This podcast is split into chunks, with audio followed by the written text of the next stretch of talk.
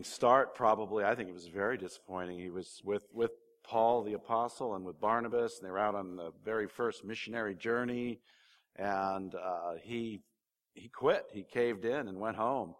And then when he kind of was hoping for the next round to go out, and Barnabas thought it would be a good idea, Paul refused. Paul said, "No way." We don't know the exact words, but you can imagine. Uh, you know, I don't want that quitter going with me. Last time we depended on him, and he quit on us. But remember, Mark did not. He has a he has a good story, a redemptive story, because he didn't just cave in on himself. He he picked himself up and decided to serve the Lord, continue to serve the Lord. We know he uh, went to Rome and probably associated. We know he associated with Peter. This the uh, church fathers Papias records for us that he spent a lot of time with Peter, and he was called Peter's interpreter. Um, I think maybe he was, you know, doing some translating while Peter was preaching. If, and he listened to Peter's sermons over and over again and Peter's stories.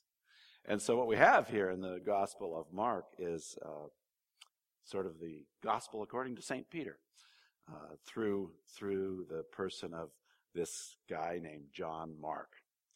Anyway, I want to pick up on the theme of the day too is the, this Psalm 14, 114 that was so wonderfully read uh, by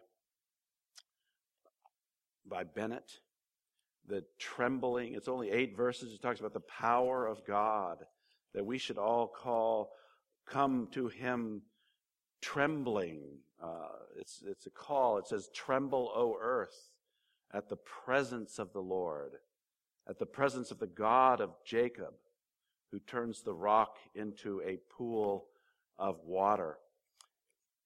Why should we be fearful of God? He is the all powerful God. And we should pay attention to what he has said. We just read also from the book of Revelation. We sang the Revelation song. And just a couple of ideas here. This is Revelation 4:11. Worthy are you, our Lord and God, to receive glory and honor and power. For you created all things, and by your will they existed and were created. Uh, I'm a really strong believer in the God of the Bible.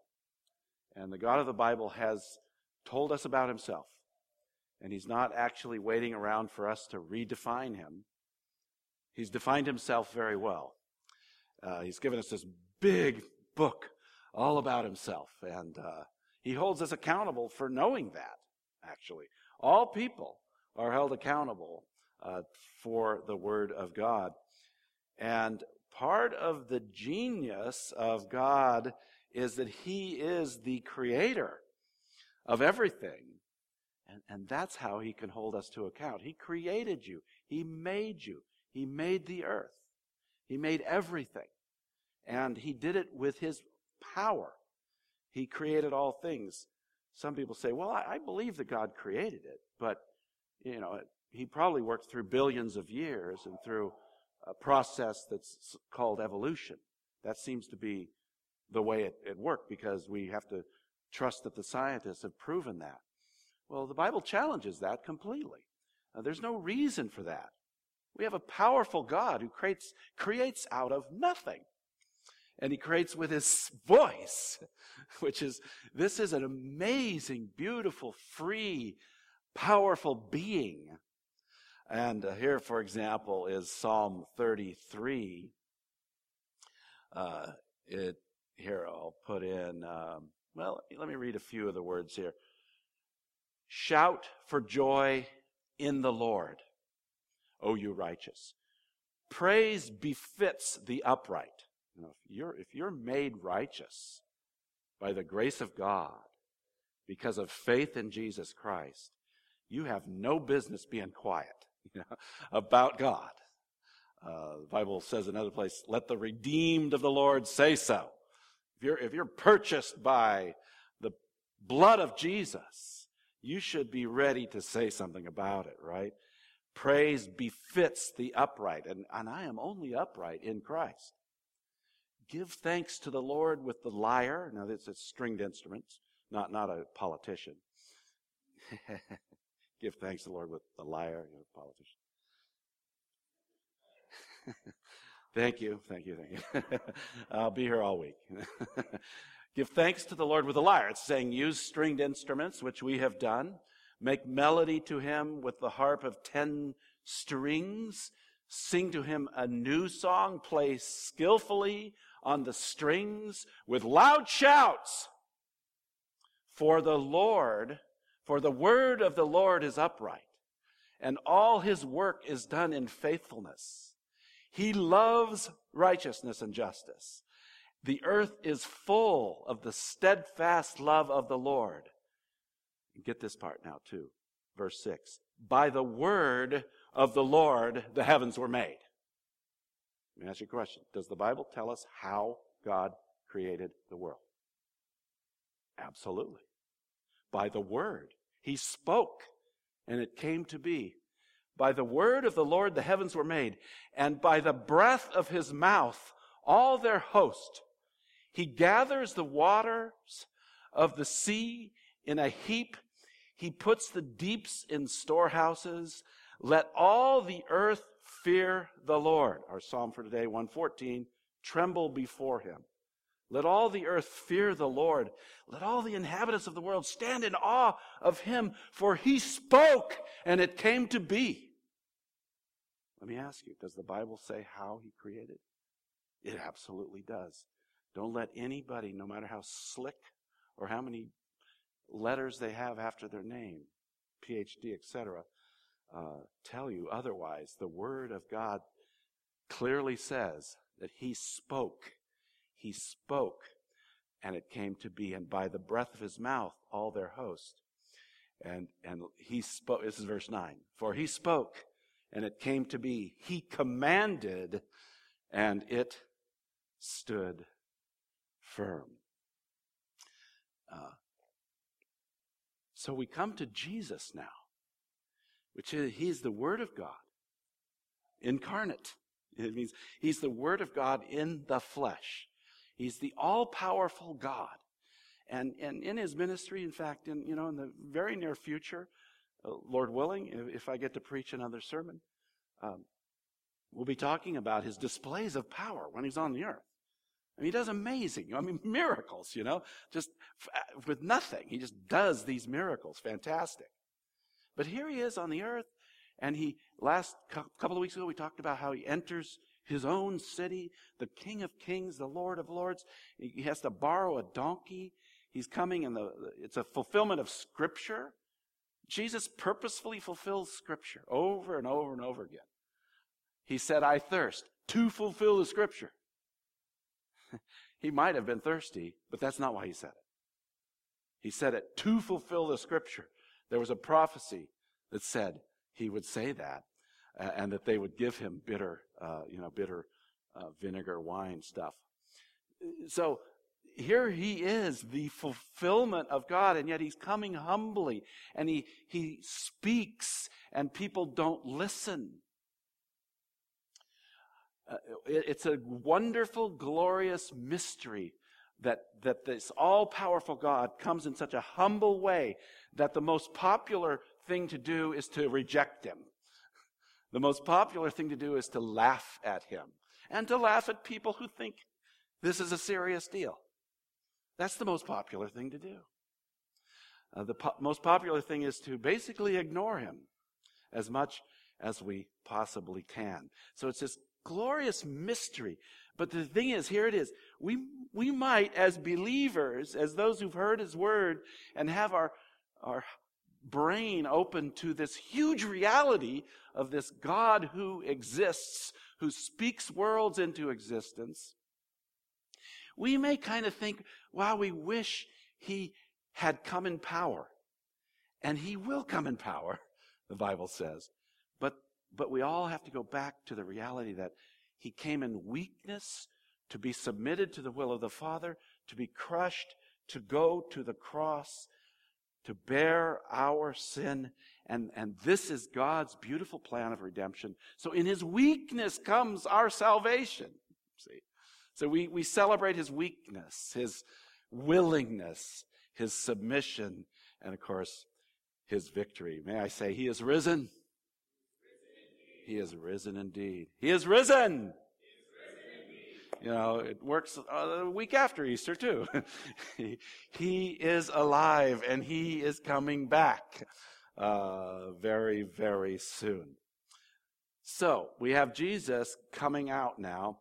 And let's read the text. It's verse 14 through 20 of Mark chapter 1. Now, after John was arrested, Jesus came into Galilee proclaiming the gospel of God and saying, that I think there's a three point outline here. Good preachers have three point outlines. Saying, the time is fulfilled and the kingdom of God is at hand. Repent and believe in the gospel. Passing alongside the Sea of Galilee, he saw Simon and Andrew, the brother of Simon, casting a net into the sea, for they were fishermen. And Jesus said to them, Follow me, and I will make you become fishers of men. And immediately they left their nets and followed him. And going on a little farther, he saw James, the son of Zebedee, and John, his brother, who were in their boat, mending their nets. And immediately he called them. And they left their father Zebedee in the boat with the hired servants and followed him. The Lord add his blessing to the reading of his word. Father, please, in your kindness and grace, speak to us. Help us to be on that seashore uh, to marvel at the words of Jesus, to hear the call deeply and profoundly. May it make our hearts tremble. And Lord, give us the grace we need to respond the way you want us to respond. Help us to immediately drop what we're doing and follow you, Lord, even if it comes to leaving our fathers. Lord, we pray for this strength today in Jesus' name. Amen. All right. Real quickly, I just want to point out some textual things that are, you know, very interesting uh, before we work through uh, my sermon sermon outline. It says, "Now after John was arrested, who is this John? It's John the Baptist, and he's been arrested by Herodias, uh, Herod, I should say, and we'll talk about that later because in John, uh, Matt, excuse me, Mark six, he talks all about that. We'll get to that later. Don't turn to it now. But it's kind of interesting because a little bit, right? We're going to meet Simon and Andrew. Well, Andrew was a disciple of John the Baptist. And Jesus had actually met these guys, Simon and Andrew, about a year before. Uh, and it was at that time, in fact, he gave Simon his new name, which we know as Peter. Again, this happened about a year before. It's conceivable that both Andrew and, and Simon were followers disciples of John the Baptist. We don't know. But it makes sense that if John the Baptist is thrown in a pit by the reigning uh, Roman authorities, uh, their leader's gone, so they go back to fishing. Uh, and they're out there on the lake. So it's also interesting because John will tell us that at this time, Jesus is, is it's, it's interesting because he's the all sovereign, powerful God. and He can do whatever he wants. And yet he s- submits himself to political powers and whims. To me, it's amazing because he's down in Judea and he's uh, preaching there. And many people are getting baptized in his name. He doesn't baptize anybody, but people are being baptized under the ministry of Jesus in Judea. And already, very early on, this is like three years before the crucifixion, the Pharisees and the scribes, the powers that be in the religious establishment, notice him and they say, Look, everybody's going after him. You know, John's gone and Jesus is getting real popular. So, John, the author, says that that's why he went up north, to avoid that political pressure. He doesn't want to get the people, the powers that be in Judea, which is Jerusalem, too upset about him yet. So he goes up to Judea, and he's up there ready to initiate his ministry and spend some good time in Judea. So with that, let's look at, at what, what's going on here. First of all, after John was arrested, Jesus came into Galilee proclaiming. This is a very important Greek word. It, it's the word keruso. It means to preach. And as I was preparing this, I, I was listening to the news, listening to how this is, this, we just passed the 50 year uh, anniversary of Martin Luther King Jr. being assassinated. It was just this past week sometime.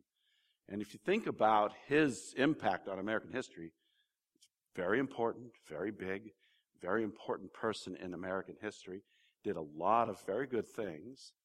But, you know, he was a Baptist preacher. Not a perfect man, but a Baptist preacher. And a lot of his lasting impact came through sermons, came through his preaching. Uh, you know, what's some of the best speeches in American history? I Have a Dream. And uh, several of his other speeches are amazing and wonderful, well worth our time to think about. The power of preaching. This is this word. Uh, this is, there's the, I put the Greek word in English for you. It's keruso. Keruso is this Greek word. It's used, I think, nine times in the book of Mark. Remember, again, the text says Jesus came proclaiming the gospel of God. And it's the same word that you've, if you've been around my ministry much, you know that I like to go back to 2 Timothy 2, 2 Timothy 4, 12. 2 Timothy 4, 12, which is this basic command, preach the word. What should elders do? They should preach the word. Same keruso, to proclaim. So I did a little, little bit of research in my office. I have the world's best authority on, on Greek words. It's a 10 volume dictionary. Uh, in theology, they just call it Kittel. And uh, this is a little bit of what Kittel, he has a big article on this word. Uh, it's, it's the word for a, a herald, somebody who goes out into the street to proclaim some event, actually. He's, he's, usually employed by the king. To, he's the newsboy, you know. Listen, listen, a big event is happening, you know. There's a banquet and all the princesses are invited to the banquet. If you've read any kids' book, that seems to be a reoccurring thing. Um, it's a guy who makes his voice known. And so here's a few words on it. Keruso does not mean the delivery of a learned and edifying or hortatory discourse in well chosen words with a pleasant voice. It is the declaration of an event. Its true sense is to proclaim. And there's a power in it. Remember, I said that God created the earth with his voice? He commanded and it stood firm. You could almost say God preached the world into existence. Uh, God has all power, and He uses His voice to create. And there's an amazing miracle that occurs in Christian preaching that God uses it to be, bring people life. Uh, and this is, uh, again, Kittel saying, the decisive thing is the action the proclamation itself, for it accomplishes that which was expected by the Old Testament prophets. The divine intervention takes place through the proclamation. Hence, the proclamation itself is the new thing. Through it, the kingdom of God comes. And I think that this is important for us to just note here. Jesus' method, partly, was to preach, to proclaim. Uh, and in some ways, you could say it seems to be more of a dying art in, in America, but it is something important to observe. Preach the word, proclaim the great message. And Jesus has this fantastic, beautiful message to proclaim. God does his work through preaching. Let's ask the question. Uh, Americans are utilitarian you know, by nature. Our biggest question is, does it work? You know, what is this thing? Well, does it work? You know, uh, it's a good thing if it works, right? Amen. Um, it doesn't have to be beautiful as long as it does its job, right? Well, you might ask that about preaching. Does it work? Well, let's let's just be real critical and real honest here. Um, Jesus preached for about three years, and the end of it, they crucified him, and he had about 120 followers. After preaching to thousands and thousands of people, you might say, "Well, hey, Jesus, uh, that method didn't seem to work too well." Here's the genius, though. It does God's work. It does the work that God intends to do in people. And in the long run, it accomplishes the work that God wants it to accomplish. So, in other words, we don't preach because we think it's necessarily the most effective way to reach people. We preach because God told us to. And we trust that as we preach the Word of God, He will work in His way. And I know a lot of you do pray every week, and do remember to pray every week. If you, we're we're on the television five times a week. This same sermon uh, will show up in a few months on the cable television all throughout Monterey County. I've had people come out of the jail and they say, "I was watching you preaching in jail." Uh, I met a lady at the sunrise service. Uh, she said, "I feel like we're oh, what did she say? Like, uh, like we're really close. You know, she said, we're really close. I said, okay, I've never met you before. what is it? She's been watching my sermons for years. Uh, so again, little known fact, be praying for that. Uh, it's something that God is using. It's, it's a little bit like a soapbox, a little soapbox in today's modern, um, commerce area. So here we have Jesus proclaiming. And, and he has, I, I, I'm not trying to read this in here, but there seems to be a three point outline. The, the time is fulfilled, the kingdom of God is at hand, and the response is repent and believe in the gospel. We've defined gospel before. In verse 14, it says, He's proclaiming the gospel of God. It is the good news.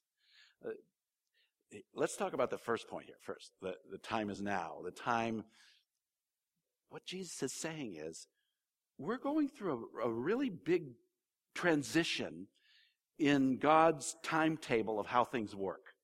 Uh, the best way to understand John the Baptist is he's the last Old Testament prophet. He's the last Old Testament prophet, John the Baptist.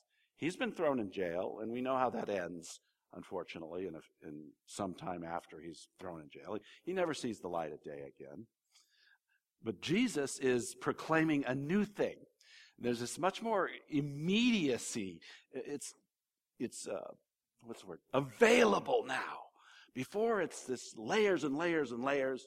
There's, I think, 613 commands in the law of Moses. Or, and if you want to summarize them, there's the Ten Commandments. You know, and the, the message of all of that, honestly, is you cannot keep the Ten Commandments. You cannot keep the 613 commandments. The result of it is we have all sinned and we need help. We need salvation. It pushes us to the need. And now Jesus stands up. The time is fulfilled. Now we proclaim the awesome good news that salvation comes by faith. Repent and believe in the gospel. Put your full confidence in the gospel of God. There's this a feeling of opportunity here. It's a proclamation. Anybody can come. It's an opportunity. The time is now. This, this call is powerful. Don't miss this opportunity. The kingdom is here. Repent and believe. Here is uh, Paul.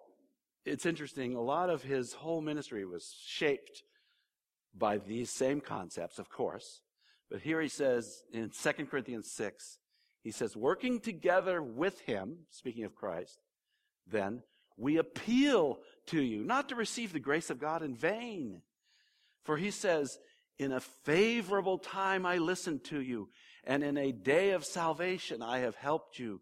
Behold, now is the favorable time. Behold, now is the day of salvation. As we have an opportunity to hear the gospel, it's always urgent. It's now you have an opportunity to respond saying, Yes, Jesus, I need you, Jesus. And as we have an opportunity to present the gospel to people, it's, it's a sense of urgency. You have an opportunity now. I have no idea what will happen tomorrow. I have no idea what will happen the next day. Now is the time. The kingdom is here. Jesus says, the time is fulfilled and it is time to make a choice. There's an excitement about that. This is salvation. And now he says the kingdom is here. Come to God's kingdom. That's, that's the feeling. And you come through the third point, come in through repentance and faith. Again, the exact words of Jesus up in verse 14 and 15. He says, The time is fulfilled. The kingdom of God is at hand. Repent and believe in the gospel. What does he mean by kingdom of God is at hand? That's a good question. And quite honestly, it, it's worth thinking about deeply and long, and a long time. Because it's not a simple thing. Um, I have a new commentary to me by Robert Stein from the Baker uh, Exegetical Commentary on the New Testament. And they have a great comment on this, on the kingdom of God. It says this, in Mark 115, it must be interpreted dynamically. For it is not the territory, like this is the kingdom of God, this territory. No, it's not that, as a geographical place that has arrived, but, but the rule of God. Understand, understood in this manner, the references emphasizing the arrival of the kingdom of God can be seen as indicating that in fulfillment of the Old Testament promises, the kingdom of God has arrived in the ministry of Jesus. The reign of God has come. Not like the rain we had over the weekend, right? This is the, the other reign. The, the rule of God has come. The Spirit is coming soon upon all believers. Yet, the ultimate consummation of all things awaits the return of the Son of Man, so that believers continue to pray, Your kingdom come, Thus, the kingdom of God is both already, but not yet. So that's exactly where we live.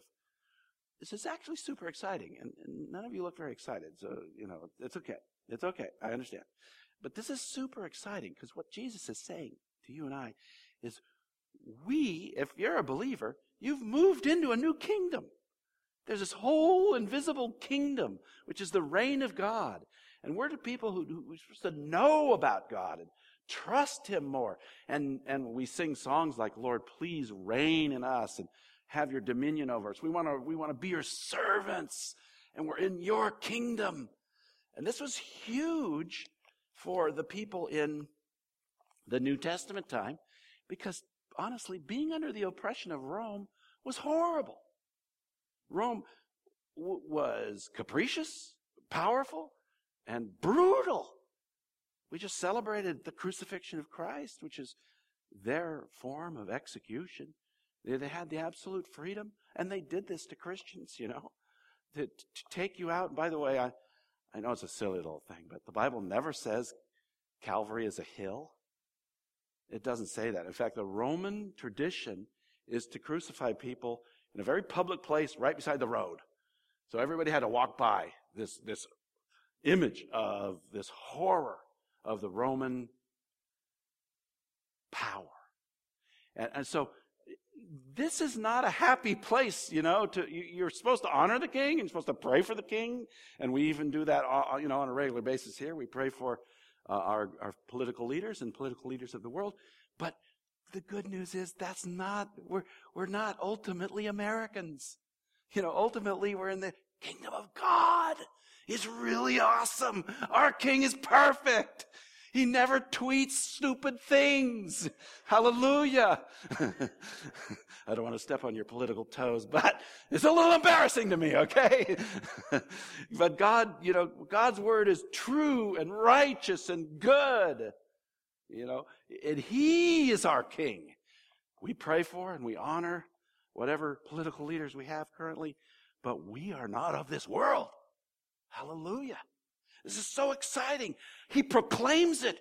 You can be above this world. You can be a part of a whole different organization. Uh, here's some words on that.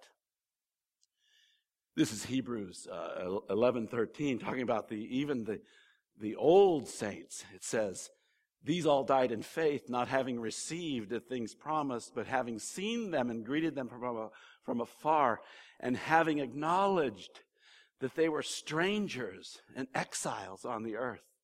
Here's Philippians 3:20. But our citizenship is in heaven. You know, it's really awesome to be an American citizen. Uh, around the world, it's a coveted thing. It truly is.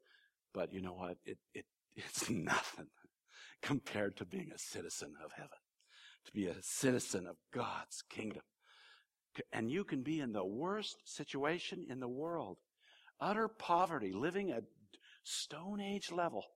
And I, have been there. I've been the way, way backwoods of India. And I've seen people there who love Jesus.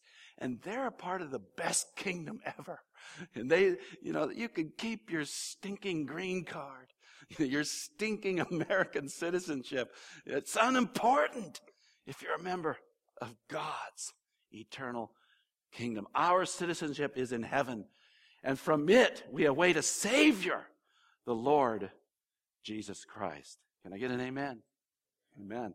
This is the glorious good news. You know, yes, we're good American citizens, and I'm very proud of America. I love it. But, and I fly the flag uh, for sometimes. Actually, right now we're out of the flag. So, but I have flown the flag many times, right? But I'm not of this world.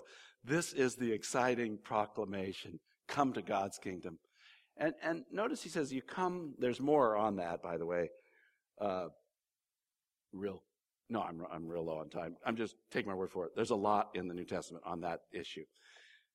How do we get there? The entrance is through repentance and faith. Repentance and faith. It's the same theme of John the Baptist. Turn from your sin. What is he saying? Salvation comes to us when we realize our sinfulness and we want change. We want to turn from it. We turn from our selfish, sinful lifestyle and we believe in the good news completely. We become obsessed with how good God is. A gospel state of mind is full confidence in Jesus Christ and a full awareness of our need of Jesus Christ. That's what it means to have full confidence in God. And then we close with two examples. The, the next part of the text. Examples of people who heard the message and responded in, in an amazing way. I'm talking, of course, about, first of all, uh, Andrew and Simon. Let's read the, the text again. So, by the way, 14 and 15 are sort of a summary of Jesus' ministry that kind of characterized his ministry as he was going along. And here he is, passing along the Sea of Galilee. This is a very big freshwater lake. Interestingly, it's 500 feet below sea level. It's like 12 miles long, and in the widest place, it's something like five to seven miles wide. So he's passing along this sea and he sees somebody, like I said, about a year ago, he knew these guys. He interacted with them when they were followers of John the Baptist. At least we know Andrew was a follower, a, a disciple of John the Baptist. And he sees Simon and Andrew, the brother of Simon. They're casting a net into the sea, for they were fishermen. This is kind of a, there's this verb that says they kind of cast it around. It's like a, a small net. They would tie rocks to the side of it and it would go down. And they'd have a rope, you know, and cinch it up and catch the fish. Uh, and they're there casting their net into the sea. and he says, Follow me, come after me. So we have these ordinary guys. You know, who is Jesus going to call into this kingdom? Who does he personally call? You know, clearly he goes to the academic centers or, you know, the chief of businesses. Clearly he goes to the top of the top. No, he's out looking along the sea for the, you know, the workmen, the ordinary people who, who come. And he says, come after me. Come after me. And it's a beautiful thing that they hear him and respond to him. Andrew and Peter, they leave their nets. It's almost as if, honestly, we don't know exactly, but it just says they were casting their nets. He comes, they just like walk away. They don't even bring the net back in, you know, we don't know for sure, but it's that immediate. Look at the word here. Immediately they left their nets and followed him. What's going on here? Well, remember at the beginning I said God created with the command of his voice. And when God speaks to us, he changes our hearts. His, his speech is powerful. And uh, the Bible actually says faith comes by the, the word of Christ. And that word is the word for speech. It's not logos, it's uh, the other one. Um, meaning, through the speech of Christ, faith comes. And he speaks to these guys, and the call is powerful. And they respond, yes, you know, that sounds like an awesome deal. I'm going to leave everything I know, my whole economic situation here, and I'm going to follow you. You're talking about a kingdom I can't see. but it's this miracle of faith where they believe that he is the Savior and he is the King of kings. And so uh, he says, Follow me, and I will make you become fishers of men. Mark has this whole language, ESV translates it very well. Make you become. It's a process. They're going to learn this really over their entire lives. They will learn how to become fishers of men. It's not, it's not instantaneous. They're going to learn how to follow Jesus um, and obey him in that way. It's interesting in 1 Corinthians 9, let's turn here with me, 1 Corinthians 9. Think this is an interesting parallel passage. Uh, 1 Corinthians 9, 19. Quite a long passage and it's kind of thick and, and important. But I want you to think about it. Make you become fishers of men. You, know, you and I are, are called to, to faith in the gospel. Our, our sins are forgiven through the work of Jesus. He's living in victory. We're called to be a part of his kingdom. And a part of that is to, to be fishers of men, to bring other people into the kingdom. That's our, we always have this hidden agenda. No matter what relationship we have with people, we'd love to bring them into this. You know, you can rise above all of this. You can be a member of God's kingdom. And here's what Paul says in, again, 1 Corinthians 9, uh, where, where was it? 19 and following. It says this For though I am free from all, I have made myself a servant to all, that I might win more of them. So he's, he's a fisherman, and he was probably one of the best. He says, To the Jews, I became as a Jew. He's talking about like putting the right bait on your hook if you stretch the metaphor. To the Jews, I became, he, he doesn't offend them in order to win Jews. To those under the law, I became as though under the law, though not being myself under the law. So, like people who are keeping the law, he doesn't want to offend them. He, he could. He's free to, like, you know, throw off all the laws. He's, he could go have a ham sandwich right in front of him. You know, he could have the hamburger with the cheese on it, which is a no no in Jewish law. Uh, but he doesn't. He gives it up because he wants to win them. He doesn't want to offend them. He's a fisherman. Uh, though not uh, being myself under the law, that I might win those under the law. To those outside the law, I became as one outside the law. You know, he's careful to say, though not being uh, not being outside the law of God, but under the law of Christ. In other words, he's he's not becoming immoral which actually probably some people have interpreted that to mean. He said, no, no, no, no. I still keep the law of Christ. I still stay with Christian morality, but I don't, I don't make a big deal if the guy's having a beer and smoking. It's, you know, I'm trying to win him to Christ. I'm not going to make a big deal over his lifestyle issues, uh, because you don't get saved by quitting your lifestyle issues. You get saved by faith in Christ.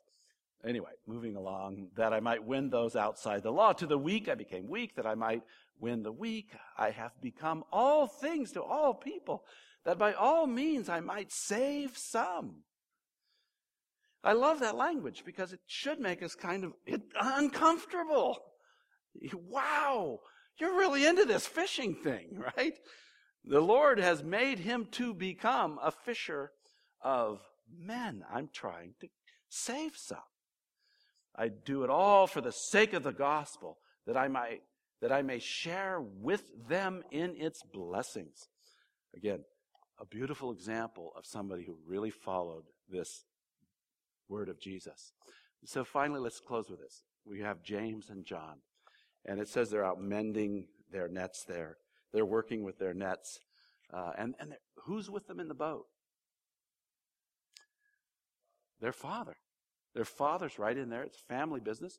And they also have hired hands in there, you know, servants uh, that were employees essentially.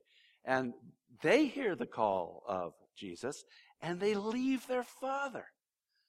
Uh, James and John, the sons of Zebedee, they leave their father.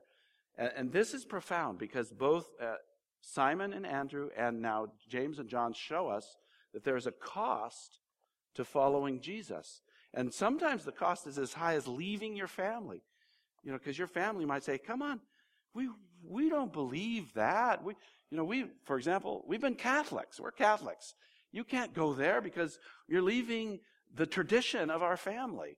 And yet you, you think, you know, Jesus is calling me to this biblical faith and I'm going to live for Jesus. And your mom or dad kind of put this huge guilt trip on you. You're like, oh, you're leaving the family culture and you're ashamed to us. Well, James and John had to leave their father to follow Jesus. And here's a good uh, uh, quote I have on on that. I think really summarizes it very well. It's this word immediately. Notice both times it says immediately. Verse 18 and verse 20, and immediately, immediately. They did it without hesitation. This is a work of God in their heart. Uh, Mark uses this word here. In, in so doing, Mark emphasizes the importance of responding speedily to Jesus' call to discipleship. The kingdom of God has come. One must drop everything because entering the kingdom is more important than even life itself. Peter and Andrew, therefore, did not even gather in the net before they left it in the sea. And then, of course, James and John actually left their father.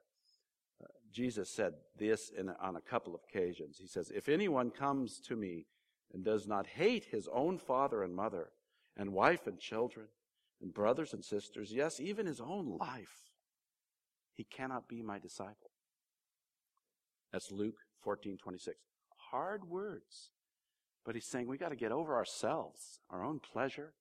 And if our family, if they're holding us back from obeying Jesus, we have to act like we hate them.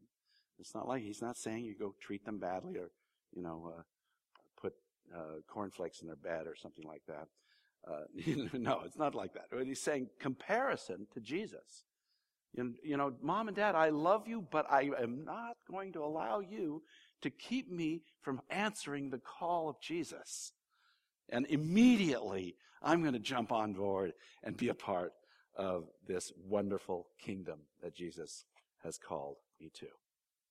Let's pray. Father in heaven, help us to hear your precious word today and to believe the gospel and repent of our petty selfishness. Lord, we struggle with just on a level of just our pleasures and affections that call us away from serving you and cause discord and anger and fighting in, in our lives, our homes, our relationships. Lord, give us more and more repentance and more and more faith in you. And obedience to you. And Lord, help us to hear this call that you are calling us to become fishers of men. Lord, we want to be your good and faithful servants. Through Jesus we pray this. Amen.